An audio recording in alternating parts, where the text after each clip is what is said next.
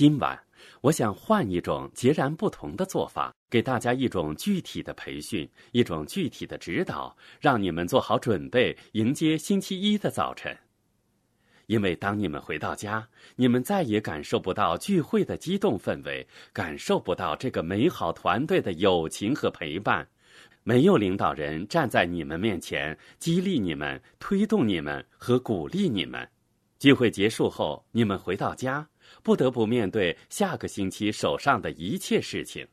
我想让你们做好准备，去面对这一切，以便在你们回家之后，能够取得令人惊叹的成功。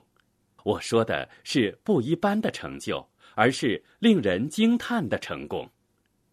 今天，我的女儿艾丽森要在肯塔基州青年共和党大会上演讲，她是大会的主要发言人。她大约下午四点回到家，问我说：“爸爸，今晚你要讲些什么呢？”我告诉她我要讲这个话题。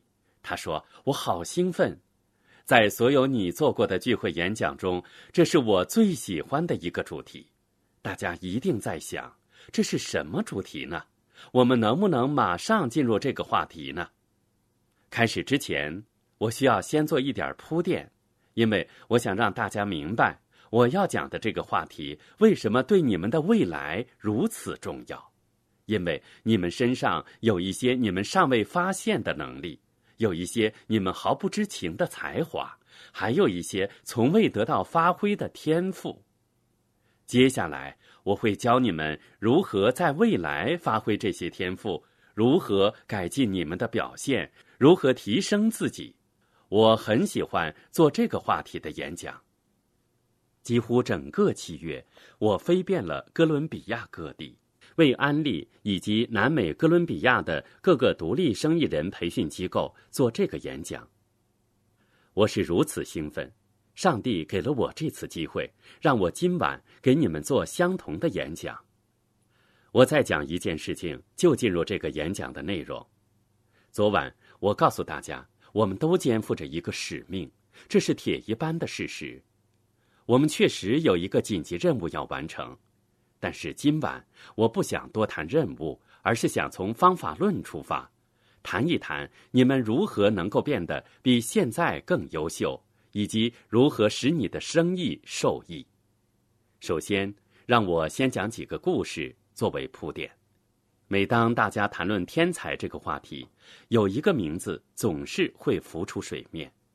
每当我们读到关于天才的文章，研究天才，仔细琢磨天才的身份，我们总会马上联想到一个名字，那就是著名的作曲家莫扎特。他在孩童时代就已经展现了音乐天赋，因此他总被当作神童的典范。大约一年半前，我研究过莫扎特的生平，结果令我大吃一惊。原来莫扎特完全不是我所认为的那种天才，他的成功另有原因。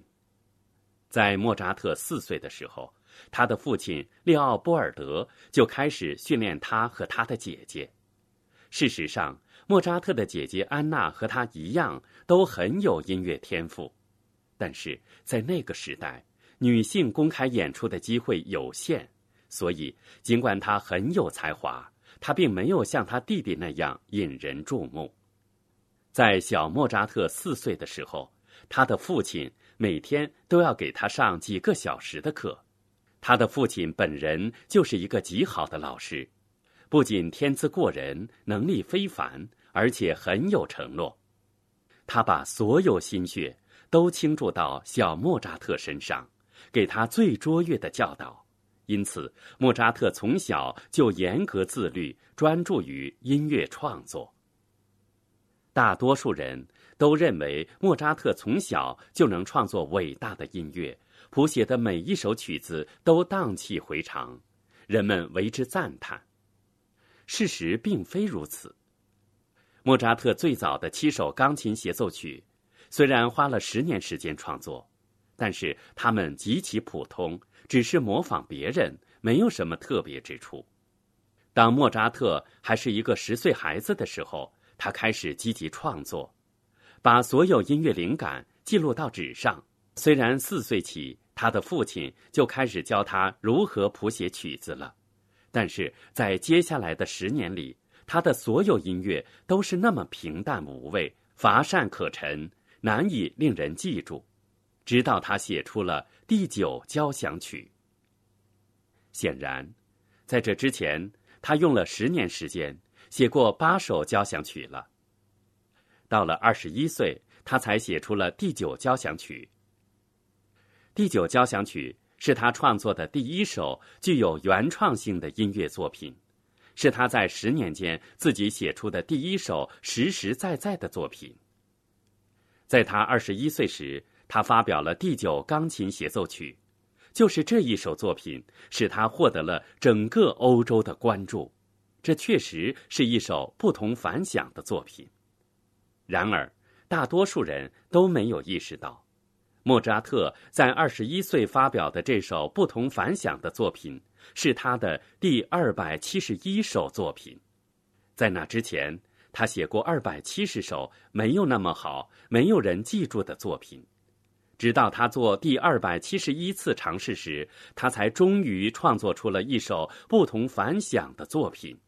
如果你从四岁起就开始投入音乐创作，在当代最好的老师的教导下，每天练习那么多个小时，你创作了二百七十首交响乐。那么，当你创作第二百七十一首作品的时候，你也可能创作出一首优秀的作品。你们明白了吗？莫扎特并没有与生俱来的卓越音乐天赋，他刻苦练习，全心投入，接受训练，严格自律，才能在那十年里创作出那些不同凡响的音乐作品。他的第一部引人注目的歌剧《伊多梅纽斯》实际上是他写的第十三部歌剧。在那之前，他写过十二部歌剧，都以失败告终。最后，他写出第十三部歌剧《伊多梅纽斯》。这部作品被视为天才之作。然而，这是因为在之前那么多年里，他一直孜孜不倦，努力领悟歌剧的构成形式。我为什么要讲莫扎特的故事呢？我已经说过，你们每一个人身上都有尚未被发现的天赋，对此我深信不疑。我要在今晚聚会结束之前证明这一点。我要向你们证明，无论你们现在年纪多大，你们身上都有潜藏的能力和有待施展的才华。我感到很兴奋。我要告诉你们一些技巧，教你们如何解锁自己的潜力。当你们学会如何解锁，这将给你们的生活方式带来变革性的改变，甚至可能影响你们发展生意的方式，因为你们将比以前变得更好。你们是否曾经为自己的无能为力而感到沮丧、失望呢？你们是否想不通，为什么我的能力如此有限？为什么我不够聪明？为什么我不够优秀？为什么我到现在还不是钻石或者翡翠？是因为我的问题吗？我要向你们证明，你们身上拥有的潜力足以让你们做到超乎你们想象的事情。莫扎特只是我举的第一个例子。我再给大家举一个例子。伟大的小提琴家帕格尼尼在十八世纪创作了著名的第一小提琴协奏曲。在同一时期，他的竞争对手巴赫也写了一首 D 小调第二小提琴组曲。要是把这两首曲子放在一起，合成十四分钟长的乐章，在当时十八世纪几乎无人能够演奏。它的难度是如此之高，当时整个欧洲都找不到一个职业音乐家能够成功连续演奏这两部作品，没有人能够办到。然而，今天的高中生却经常在音乐课上演奏这两首曲子。为什么呢？这说明他们的能力以某种方式被释放了出来，特殊才能被解锁了。我很喜欢关于传奇棒球手泰德·威廉姆斯的一个故事。据传，泰德·威廉姆斯可能是棒球史上最出色的击球手。熟悉棒球史的人会告诉你，当年泰德·威廉姆斯曾被视为怪胎，他总是眼疾手快，不断地击出好球，以至于出现了一种传闻。人们开始传说，你知道泰德·威廉姆斯为什么这么厉害吗？那是因为他拥有超人般的视力，有异于常人。他的眼睛构造特殊，能够很清楚地看到球。他不是一般人，而是一个怪物。一九四二年，泰德·威廉姆斯带着满腔的爱国热情离开棒球场，加入美国海军为国效力。军方给他做了一个视力测试，结果发现他的视力完全正常，跟一般人没有什么两样，没有什么奇特超乎寻常之处。多年以后，一个记者还想了解泰德·威廉姆斯超凡的击球技艺背后的秘密，采访了他的一个童年朋友，让他解释泰德为何如此优异。泰德的这位朋友说，他们一同在加州长大。在泰德九岁的时候，他就开始不断地练习击球、击球、击球、再击球。小伙伴们都要放弃了，想要回家，而他却一直不停地击球。他不知倦怠，一次又一次击球，甚至练到手指流血，滴落在棒球场的沙地上。当时他只有九岁，他的身上有一股干劲儿，一种激情，还有一种不知倦怠的投入，不达目标誓不罢休。他的目标是站在美国职业棒球大联盟赛场击中一个快球，这是体育竞技中最困难的事情之一。所以他不是非比寻常的天才，而是严格自律的产物。他的成功在于他的投入与激情。我将进一步阐述，因为前面的铺陈是为了说明后面的道理。我希望大家认真听我讲。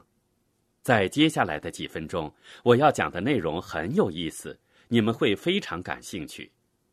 现在我想暂时抛开我的演讲提纲，先告诉你们如何让大脑变得更加年轻。有人感兴趣吗？大约十到十五分钟后，我就会讲到这个话题，大家拭目以待吧。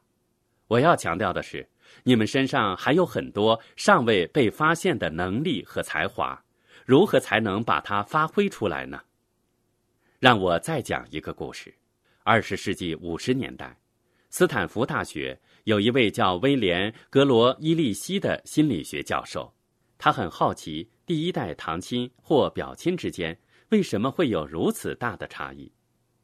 他的两组研究对象分别是几十个日本堂表亲和在美国的第一代日裔堂表亲，其中有些日裔堂表亲出生于日本，在美国长大，大部分人是在加州长大，而作为对照组的日本堂表亲则留在日本。由于双方都是第一代堂亲或表亲，所以他们的基因非常接近，基因相近程度只比亲兄弟姐妹低一点儿。但是，那些在美国的日裔堂表亲比留在日本的堂表亲高大健壮得多。他将实验组和对照组的所有研究对象进行比对，发现这是两组间的普遍现象。在美国的日裔堂表亲要高大健壮很多，进而想知道这是为什么。最后他发现，其中一部分原因在于营养。当时第二次世界大战过后，日本还在战后重建，所以在美国的日裔堂表亲比留在日本的堂表亲拥有更好的食物和营养条件。但是他也提到，除此之外，还有一些神秘的因素在起作用。在美国长大的日裔堂表亲拥有一些留在日本的堂表亲所没有的经验。我希望你们记住"经验"这个词，因为它是一个关键词，稍后我会再讲到。尽管双方的基因非常相近，但是由于某种原因，有些事情在美国的日裔堂表亲身上使得他们比留在日本堂表亲的体格更为健壮。他想知道为什么，稍后我会回答这个问题，解释这种差异。但是请你们稍等一下，我还没有讲完我的故事。接下来的这个故事将是你们听过最令人惊叹的一个故事。纽约城市大学的西尔维亚·斯克里布纳博士曾经做过一个研究，调查纽约货运码头的工人。他发现，在码头装卸牛奶箱子的工人能够完成复杂的排列组合数学题，而且做到零错误。这些工人教育程度很低，没有一个拥有高中学历，都是一些不太聪明的人。但是令人惊叹的是，他们却能在工作中灵活计算排列组合数学题，从不出错。每隔几分钟，他们必须将不同种类的牛奶装箱，然后发送到全国各地。他们要装六品脱的全脂牛奶，十二品脱的百分之二牛奶，三品脱的酸奶，三品脱的脱脂牛奶。这些牛奶装箱的组合多达五百种，而他们每隔十二分钟左右就要装完一批牛奶，而且必须保证每次都不出错，哪怕一次错误也不能犯。他们做到零出错，这实在是匪夷所思，激起了斯克里布纳博士的研究兴趣。没有人教过他们如何心算出这些组合。他们在头脑中进行数学运算，就连纽约城市大学的数学教授也无法像他们一样心算，或无法在黑板或者白板上进行这种演算。斯克里布纳博士很好奇，如何解释这种现象呢？现在我给大家解释一下，让大家知道我讲这些故事是什么意思。我觉得上帝好像给了我一个机会，让我今晚给你们带来一份礼物。我真心想给在座每一个人一份礼物。在接下来的几分钟，我会给大家讲一些技巧，我一直都在试着运用这些技巧。你们可以问我的太太，问我的女儿，也可以问我的儿子乔纳森。过去一年半以来，我一直运用这些技巧，头脑有了很大的进步，令人惊叹。那是怎么一回事呢？刚才我向你们描述的是一门叫做表观遗传学的新兴科学。表观遗传学起源于二零零六年，研究如何解锁有时候在人体内终生潜伏或沉睡的遗传密码。传统的遗传学采用的是 G 加 E 的公式， G 代表基因， E 代表环境，也就是说，你的基因加上你所处的环境，造就了目前的你。这是非常简单的一道公式。现在这道公式已经被表观遗传学推翻了，取而代之的公式为 G X E， 也就是说，你的基因会被你的环境和经验加倍，而不是简单的相加。还记得我刚才说过，我会重提经验这个字眼吗？所有这些经验，所有这些自律，所有这些承诺，都会在你的头脑中发挥作用。你的基因构成是有编码的，染色体上载有基因，而人类染色体上包含大约 二点二万个基因。人类拥有很多可能的基因组合，数量之多令人惊叹。但是，对于会场内的许多人而言，你们只走了这么远，因为你们认为自己只能走到这么远。然而，在这个生意里，有些男人和女人出身低微，只受过很少的教育，经验也十分有限，却在世界各地建立起了钻石的团队，做到了钻石。你如何解释这种现象？其中一部分原因是因为这个系统，另一部分原因是我们在这个生意中有学习的榜样。我们为此感谢上帝。但是除此之外，还有一部分原因是表观遗传学在起作用。稍后我会解释表观遗传学为什么会起作用，以及如何起作用。一个从事大脑研究的科学家迪恩·西蒙斯把基因称为一个成功开关。只要你明白如何打开这个开关，接下来你就可以轻而易举地在人生中干一番大事业。亲爱的朋友，想获得更多的成功经验吗？请关注微信公众号炫色安利微商旗舰店，我们将为想成功的你提供更多的精彩信息。炫色安利微商旗舰店等你哦。